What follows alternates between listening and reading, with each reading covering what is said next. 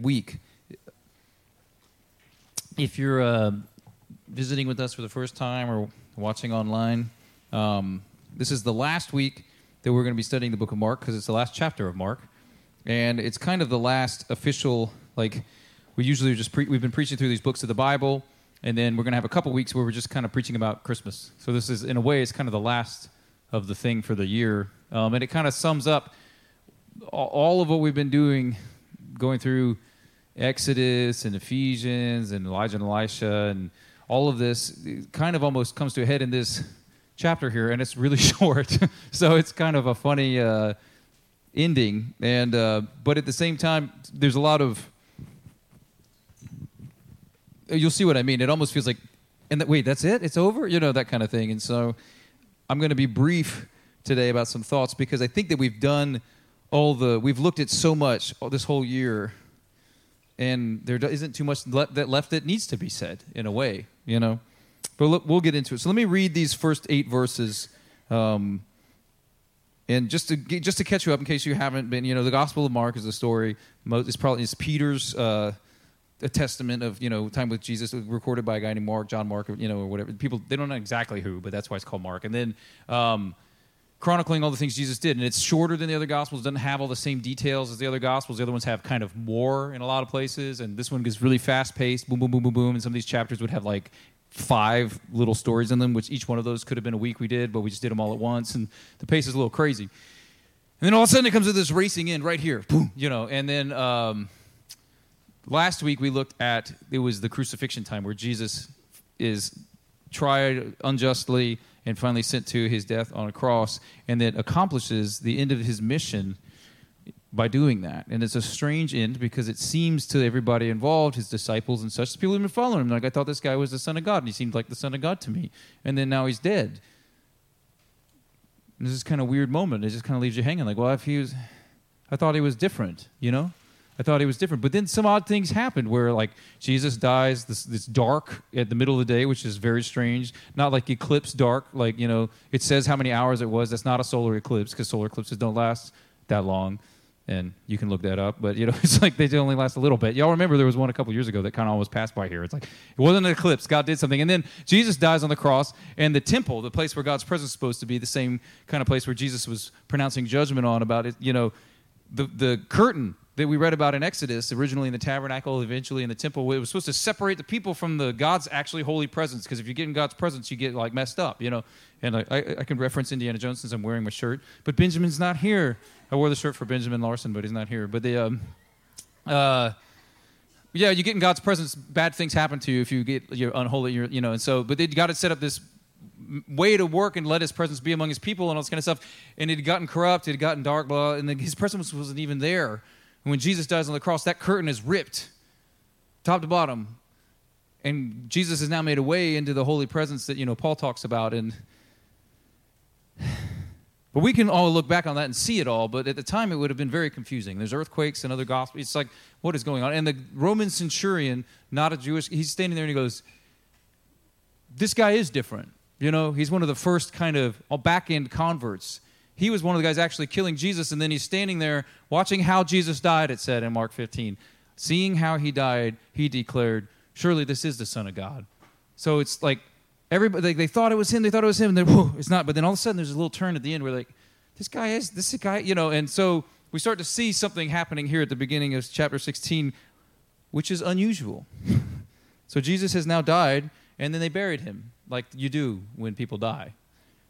So he wasn't like asleep. And you need to say these things. It wasn't like, well, you know, maybe he was just asleep for a few days. Like they would have known. People weren't stupid back then. You know what I mean? Like when people are dead, you can tell, you know. And trust me, Roman soldier guys that kill people for a living, they're pretty good at knowing when people are dead. I mean, it's a weird expertise, but it's, you know, just saying, you know, we don't spend that much time around, whatever, we'll move on. I can feel my wife being like, okay, you made your point. I kind of blame that on her. I, you, I, didn't really, yeah, I didn't really feel it. I just looked at you. So, all right, let me let me read this. Let's read the actual Bible. When the Sabbath was over, Mary Magdalene, Mary the mother of James, and Salome brought bought spices so that they might go anoint Jesus' body, which was something you did. Um, very early on the first day of the week, which is Sunday, just after sunrise, they were on their way to the tomb and they asked each other, Who will roll the stone away from the entrance to the tomb? So, what these were like, a lot of times they would put the bodies into these kind of cave like places and put a stone in front of it, and they would let the body decompose. And then they would take all the bones and put them in like an ossuary, a little box, and that thing would kind of stick around for like, they find these now, you know, still. But the body, the, the flesh and stuff rots away, and there's a process they would have to do that in this tomb. But they put a big rock in front of it because they're like, you know, we don't people messing with this. And some of the other gospels talked about that. So they're like, well, we're going to go do this thing we're supposed to do, but how are we going to move this rock, right? Simple, obvious question. When they looked up, they saw that the stone, which was very large, had been rolled away. They entered the tomb and saw a young man dressed in a white robe sitting at the right side of, and they were alarmed, as you would be the the young man dressed in a white robe is an angel and other you know so this is an angelic person. So the the rock that you were thinking you're gonna have to deal with is open. So in other places like man gosh maybe somebody's come in and stolen his body. They run in there and now there's an angel guy sitting there. And as you would be they were alarmed. And if you're like i would have been cool then you're probably a liar. So the uh, don't be alarmed he said. You are looking for jesus the nazarene who was crucified he is risen. Do dead people do that? No, dead people do not do that. He's not here. See the place where they laid him? He's like, you know. But go tell his disciples and Peter, which that's kind of an interesting thing, because I think if this was Peter's story, you know, at this point he's denied Jesus three times. He doesn't even feel like he should be called a disciple. So he's like, go tell the good disciples and Peter, you know. If somebody else had written that, Peter, they would have probably been upset, but Peter could say that about himself. He is going ahead of you into Galilee. Jesus is going ahead of you into Galilee, which you see in some of the other Gospels. There you will see him just as he told you, which Jesus did tell them, you know. And then verse 8 trembling and bewildered, the women went out and fled from the tomb. They said nothing to anyone because they were afraid. Is that what the guy said to do? No, that's not what the guy said to do. So here we have this this is an interesting. So now, finally, the women who we talked about last week, the women were the only ones who finally hung around and were watching from a distance, even Jesus being crucified. And now, even them, they're afraid and they don't tell anyone. That's where we're at in the story right now. But something weird has happened, something unusual, something that doesn't happen often. You know, not like, oh, I remember when I heard about this happening before. This isn't the kinds of things that happen, you know. And he has risen. And so this is, this is a point in your Bible where, depending on what version you're reading and depending on what you're looking at, some weird things happen. You might see something that says this the earliest manuscripts and some other ancient witnesses do not have verses 9 through 20, which is strange. Or you might also see this some manuscripts have the following ending between verses 8 and 9, which is like eight and a half, I guess. And one manuscript has it after verse 8, omitting verses 9 through 20. And it, it says this this is the eight and a half verse. So, you know, Mark 16, eight and a half. Then they quickly reported all these instructions to those around. Peter. After this, Jesus himself also sent out through them, sent, sent out through them from east to west the sacred and imperishable proclamation of eternal salvation. Amen.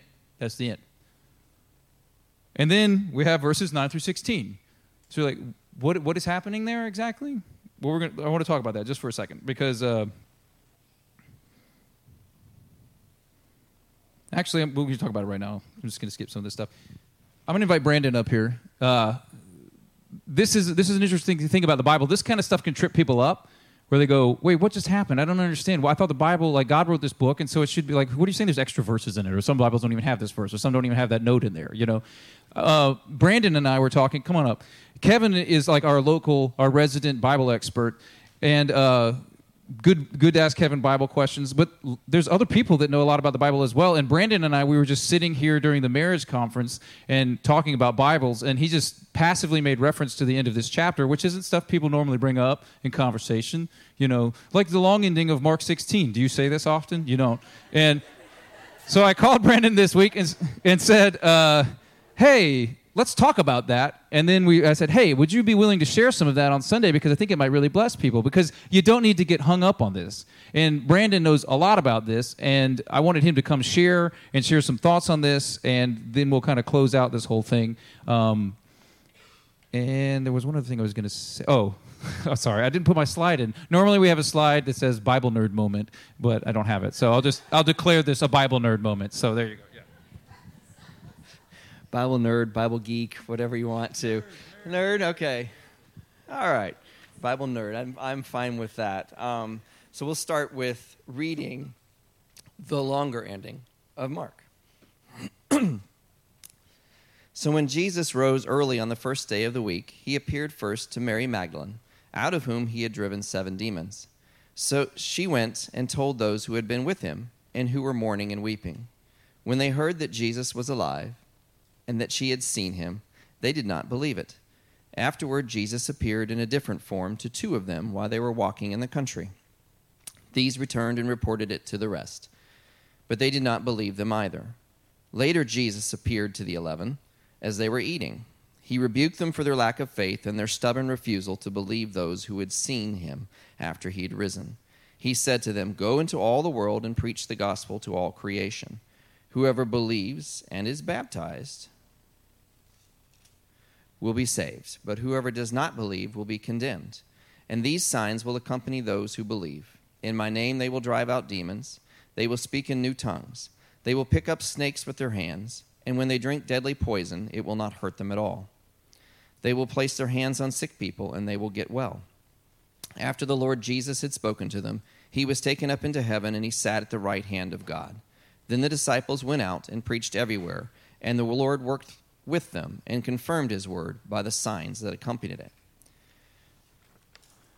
So, as Brian mentioned, I'm uh, you know one of the resident nerds, um, and so I'll start with the lead before I get I nerd out on you a little bit, um, and that is that the New Testament is reliable. It's supported by over five thousand manuscripts, and any differences between different versions, different Greek texts, are either insignificant or they make absolutely no difference at all to Christian theology or doctrine. So that's the lead. If you don't get anything else or you don't really get into the details that I get into, just understand that, that the Bible is reliable and it doesn't make a difference.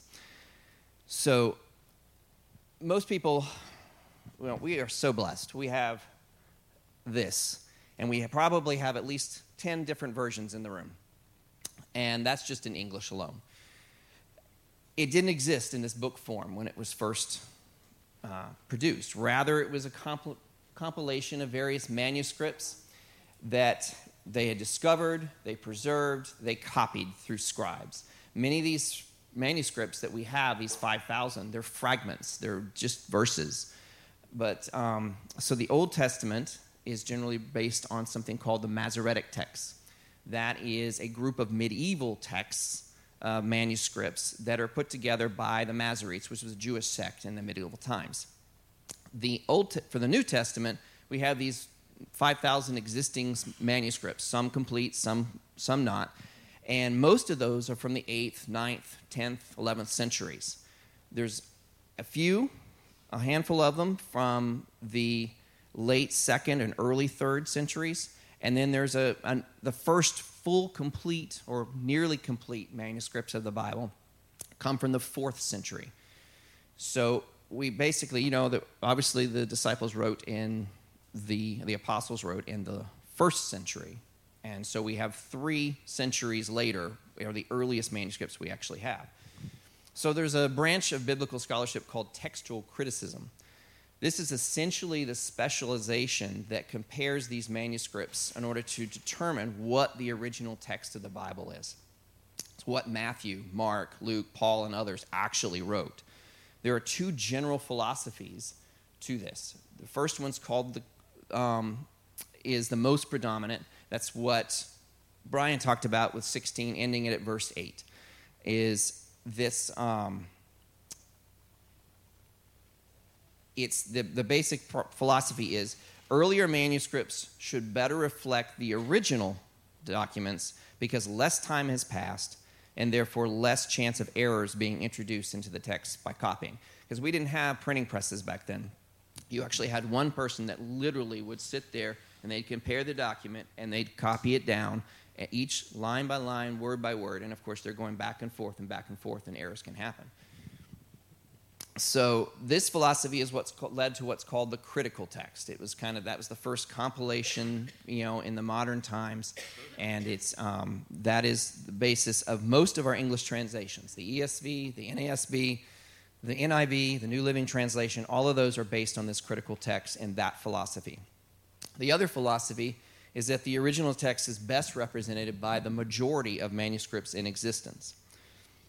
Um, it's also the basis, and this is called the majority text um, philosophy.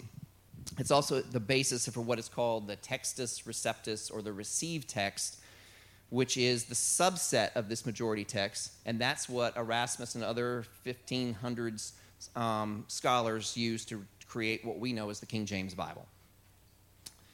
There are no major English translations today that actually use the majority text, but the New King James, which is an update of the King James, uses the same Textus Receptus in its New Testament base, but it also adds majority text footnotes as well as critical text footnotes. So within like the New King James, for instance, you can see the references of all the texts just by looking at the footnotes.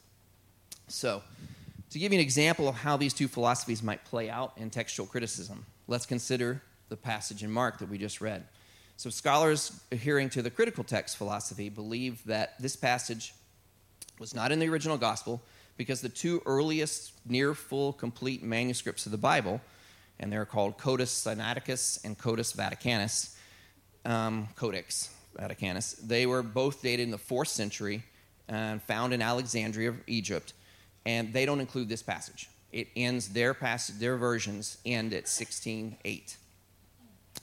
So, scholars following the majority text would counter that the longer ending of Mark is found in every other, just about every other single existing manuscript, and the church fathers talked about 16 through 9 through. Of course, they didn't have verses and chapters back then, but they talked about it. So that's heaven. So there's good arguments for both sides, but the bigger question is do these differences matter in our trust and reliability of the Bible? And the answer is no. So 90% of the Old Testament has no significant variant between the manuscripts. 85% of the New Testament has no significant variant at all. Almost of any of these variants, and that term variant just means if you look at the text, there's a different text depending on the, the actual, uh, in the Greek, depending on whether you looked at one script, manuscript or not. So the, um, in, nine, in so all, almost all of these variants, this, you know, 15% in, in the New Testament, 10% in the Old Testament, are basically differences in spelling, word order, um, synonyms, except, etc. So, for instance, if somebody spoke like, you know, wrote it down like Yoda and reversed the subject-verb agreement, then that that would be the kind of a difference that makes no difference. It doesn't matter whether you how you put, put order, word order you put it in there.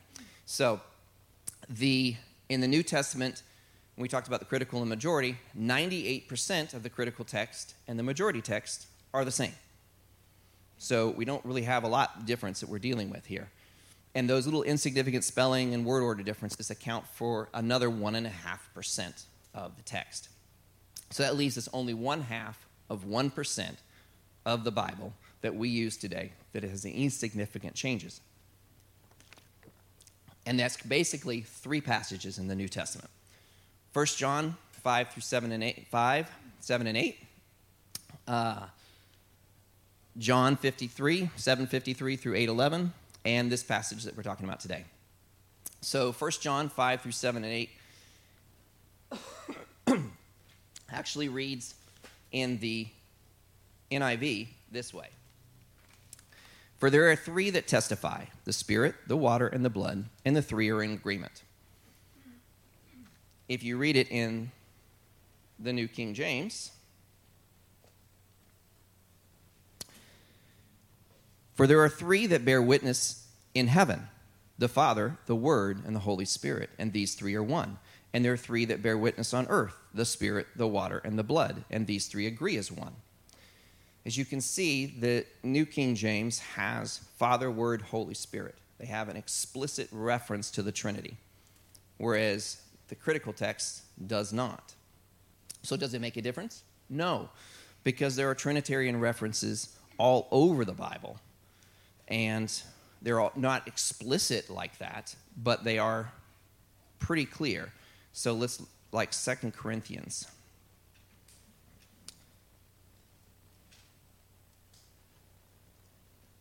I ran out of ribbons. So to find it. So the end of Second Corinthians 13. May the grace of the Lord Jesus Christ and the love of God and the fellowship of the Holy Spirit be with you all. That's how he ends Second Corinthians. You can see that that's a reference to the Trinity. So it's in here in some other place, and that's in the, this is the critical text version, the NIV. So it doesn't matter that first about First John. So John 7, 53 through 8, 11 is the text about Jesus and the woman and adultery, where the, the, uh, the Pharisees try to trap him into um, something, and he basically has. Now, getting into the argument of whether that one's in there or not is again an argument between majority text and critical text. But every single scholar, whatever they feel about this, whichever side of the camp that they're on, agrees that this story actually happened. It just may not have been in the actual book of John when John first wrote it. So they also agree that the theology in that story is consistent with Jesus' theology and is consistent with other biblical teachings. So, again, whether or not it's in there or not, we can still use it because it's consistent with the rest of the Bible. Last, for Mark 16, all of almost all of that that I read has parallels in other gospels. Just pull out one of your cross your study Bibles and you look at the cross references in there, and you will see that almost everything in that verse is the same. The only unusual verse is verse 18, where it talks about taking up serpents and drinking deadly poison. The key to that verse is to understand that it's you don't read you don't make your theology based on one single verse. If you look at the context of the rest of the Bible, you let the Bible interpret the Bible. So if you look at that in the context of Matthew 4, when the Satan in tempted Jesus, and Acts 28 when Paul survived a viper bite on Malta. The Matthew 4, the devil asked jump, Jesus to jump off a cliff because Psalm 91 says that he'll give his angels charge over you and protect you and keep you from dashing your feet on a stone. Jesus says, don't test God. In Acts 28, Paul had been shipwrecked on the island of Malta on his way to testify in Rome. Paul suffered no harm when he was bit by this viper, and he eventually arrived in Rome where he evangelized, ministered, and wrote Ephesians, Philippians, Colossians, and Philemon. So, from the context of these two passages, we know that Mark 16, 18 tells us that in the event of some risk or harm, while we're doing what God calls us to do, we can believe that God will protect us, and so his will is accomplished. So, again, that verse may, these verses may not be in here. They may be. But either way, it doesn't make a difference. So the Bible's reliable, it has enormous textual support. Any differences are minor or irrelevant and don't affect any major theology or doctrine. So you may ask, okay, so what? if all these textual variants don't amount to much, why do we study them all? Why do we have an entire branch of scholarship that spends all this time going over it? Well, there are at least three reasons. First, God's word's important. By studying this manuscript evidence, we have become ever more certain that the Bibles that we have today are accurate and are true. And if we are accurate, then we can rely on it for matters of faith and practice. So we all pray. We try to hear from God. Well, if you feel like God's telling you something, how do we know that it's God? You can say, you, you know, we have the sense of his presence and stuff like this, but how do we know? We can compare it to the Word of God. And by knowing that it's accurate, then we can know that what we hear from God is the truth or something just that we've made up in our minds. Number two, God is in control. The care with which His Word has been accurately preserved over the centuries. Remember, 99.5% is the same, regardless. So, by knowing that it's accurate, we can, um, by, by preserve, preserve um, his, it demonstrates his sovereignty, that he is in control of this, and he had providence over this preservation of all these texts that disappeared and got copied and everything over centuries. So it shows his sovereignty, it shows how much he cares that we know him accurately and know his will for our lives. And then the third thing is it actually helps in evangelism. It brings people to Christ. We live in a world where people can't even agree on the facts, much less the meaning of facts. So being able to demonstrate the reliability of God's word is a powerful testimony for the truth of the gospel. God loves us. He sent his son to die for us so that we might have right fellowship with him. That's the basic message of the gospel. We know this is true because the Bible tells us so and because we know it's reliable. So, next time you sing Jesus Loves Me, think about that because the Bible tells me so. You will realize that that's the Bible tells us so, and it's textual critics that have made sure that it's accurate.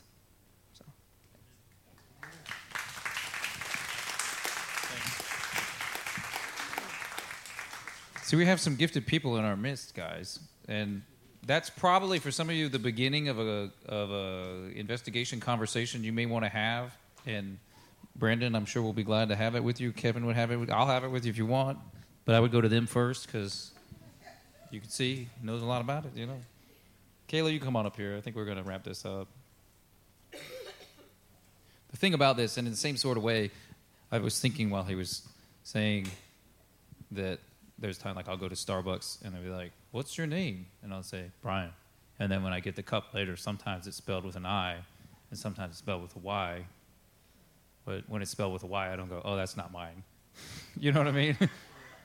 that's that's probably some other guy. You know, it's obviously you know it's like they just spelled it. It's, it's that kind of stuff, but that kind of stuff can mess with people's heads, and it's it's good to know how much work has gone into us having this.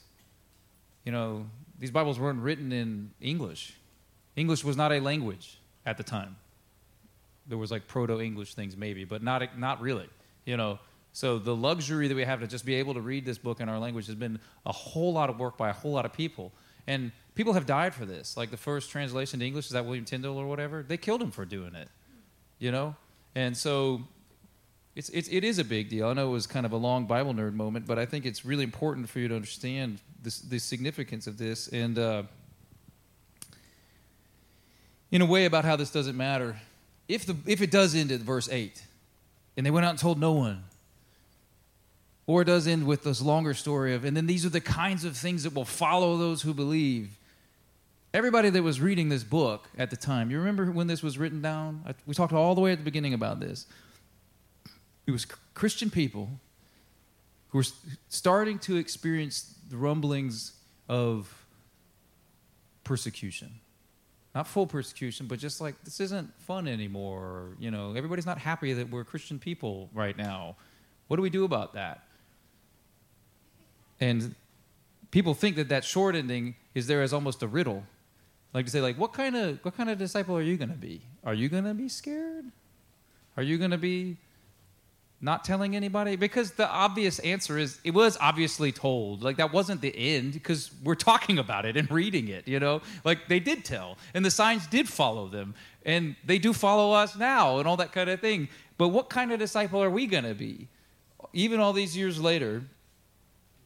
And so I found ourselves like at this end of this whole year and I found I felt like the Beatles at the end of Abbey Road when they're like and in the end, you know, and this is my kind of thought on the whole year that we've been at. And uh, you can leave that up as long as you want. because you say, like, what, what kind of disciple are you going to be? But then if you take a second and just look back at this story, you might have been fine. We might have all been fine. We might have had questions. You know, we should be honest about this kind of stuff.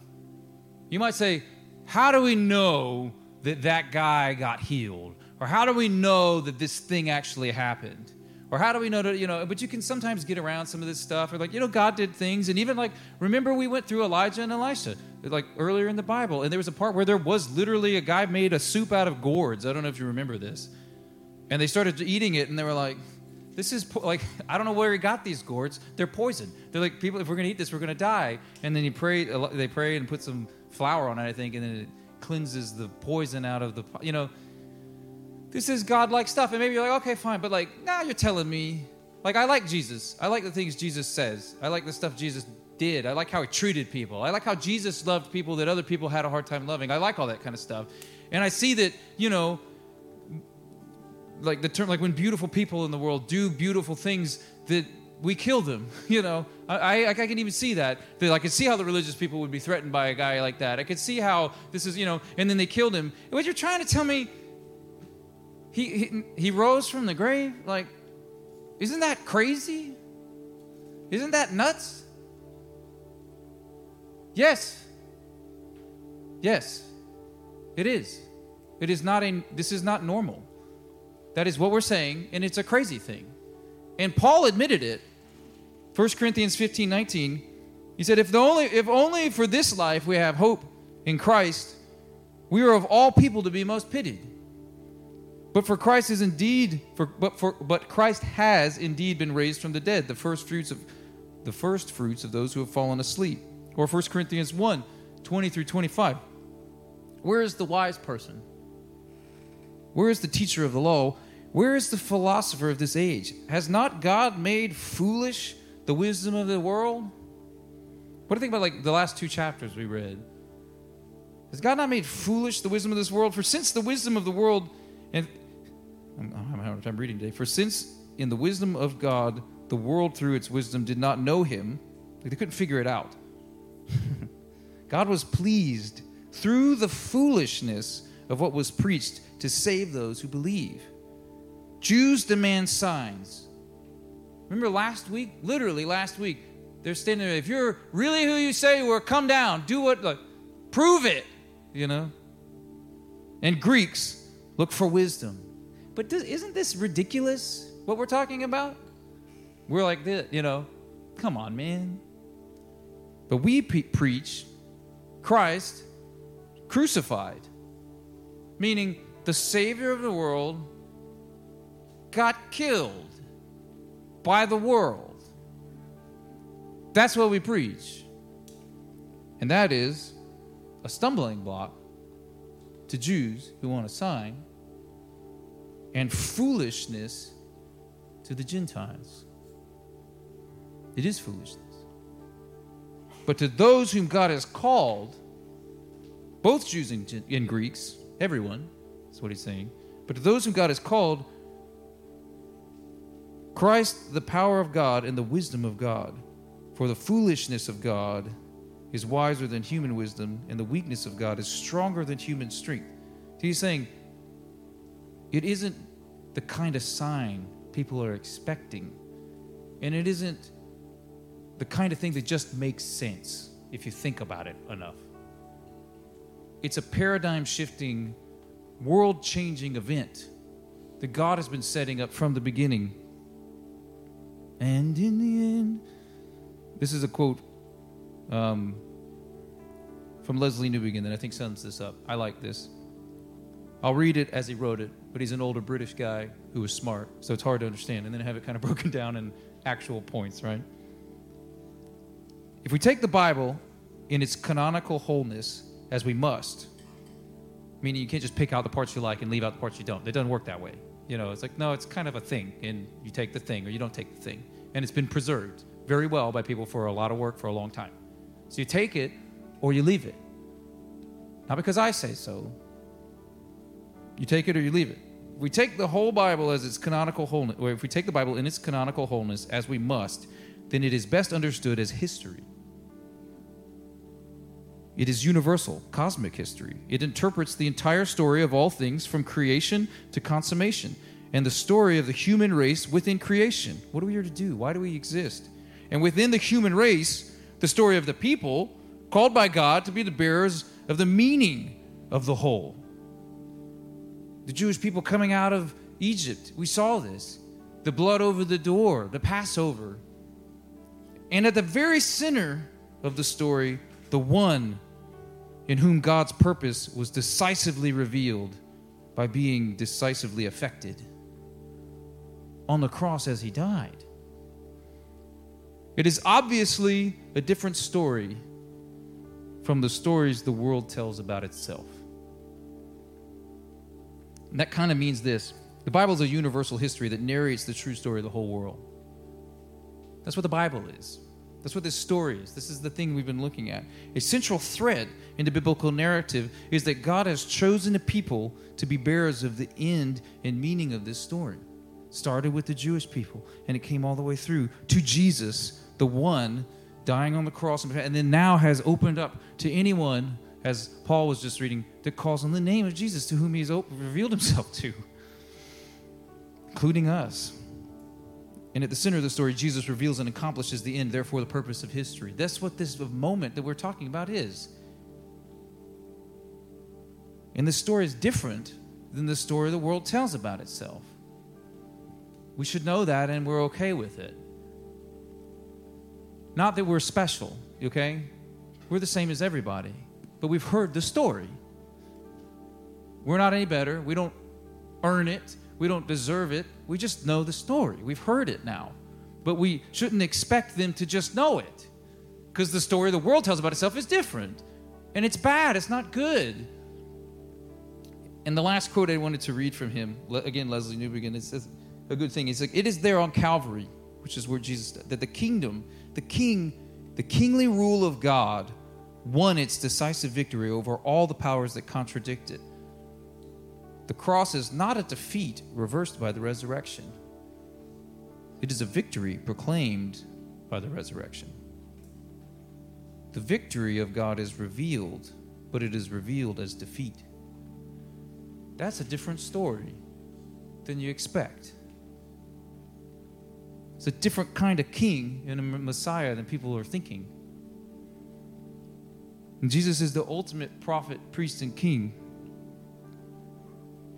And the people that hear this story, and the people that have heard this story for 2,000 years, have succeeded. We've failed at a ton of stuff. We've done so many things wrong, but we've also kept it going. We've passed it down.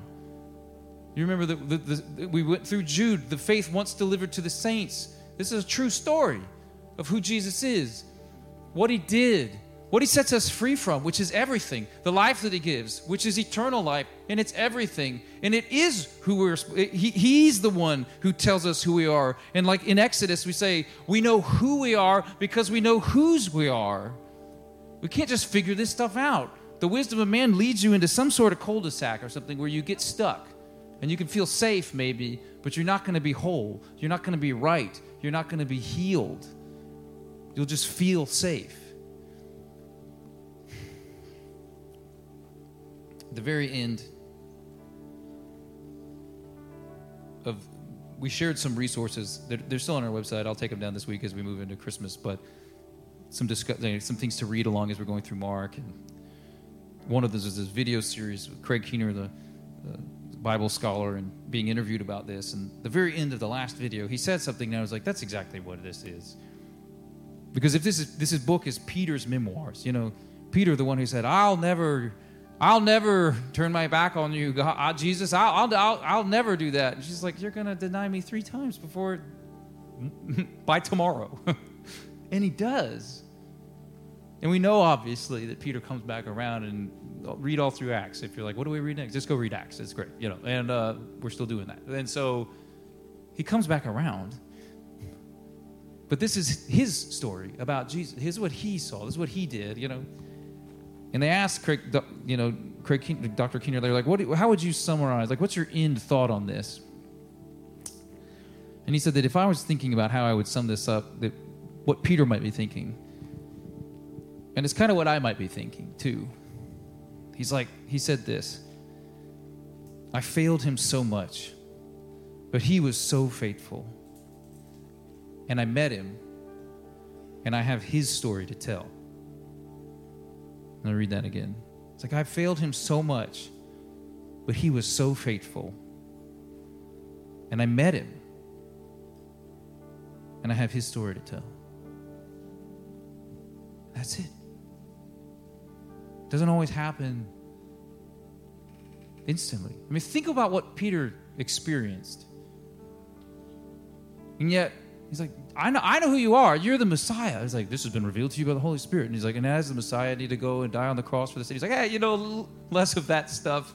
Like, you know, go back to the, you know, he's like, get behind me, Satan. You're like, whoa, what? You know, and then like, we're doing, you know, I see Jesus transfigured on this mountain. And moses and elijah are standing there with him which is strange and weird. And like, like this is heavenly. I hear the voice of god and we're like oh my gosh. And then jesus is like you know one of you is to betray he's like i'll never betray you. And he's like you betray me three times by tomorrow you know? And he does. But he comes back because he had his story to tell. And you do too. And it's not all great in the sense of we have failed. I have failed him so much but He is so faithful.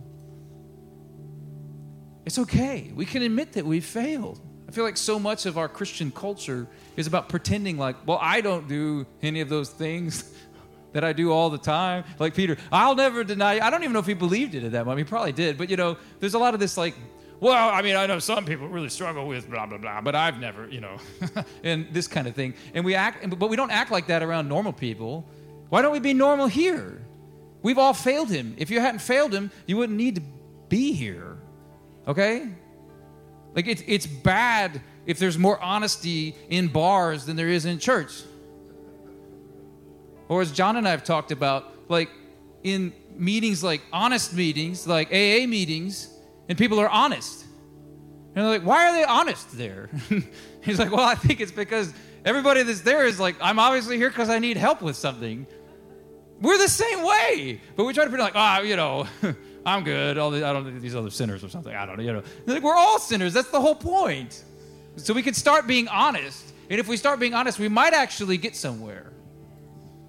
He is. I have failed him so much. I have failed him so much, but he has been faithful, and I've met him. I have his story to tell. Let's stand. I'm going to pray. Father, I pray that we would realize that we have met you, and those that haven't, we would. Then we surrender to you and your right now. So we know that there's been so much work that's gone into preserving your word. And it's not wasteful work, it's good work. And we're thankful for it. We're thankful for the people who spent hours alone in rooms looking over musty books to find things so that they could be sure about spelling of words that we don't even care about. And we thank, we thank you for people who gave their lives for putting your word into languages we can read. And we thank you that you've preserved your word for our sake. And Father, I pray that we would be the kind of disciples that tell your story. We don't have to tell it like everybody else, but we tell it in the honest truth of our experience with you and that you would go with us as your, you promised that your signs would be following us. In Jesus' name, amen. If you need time in prayer, um, there's the altar's open. This is you can come kneel here and pray if you want. If you need prayer with people, we have our prayer team in the back. They'll pray with you. And uh, Joanna's to lead us in a song, and then we'll close.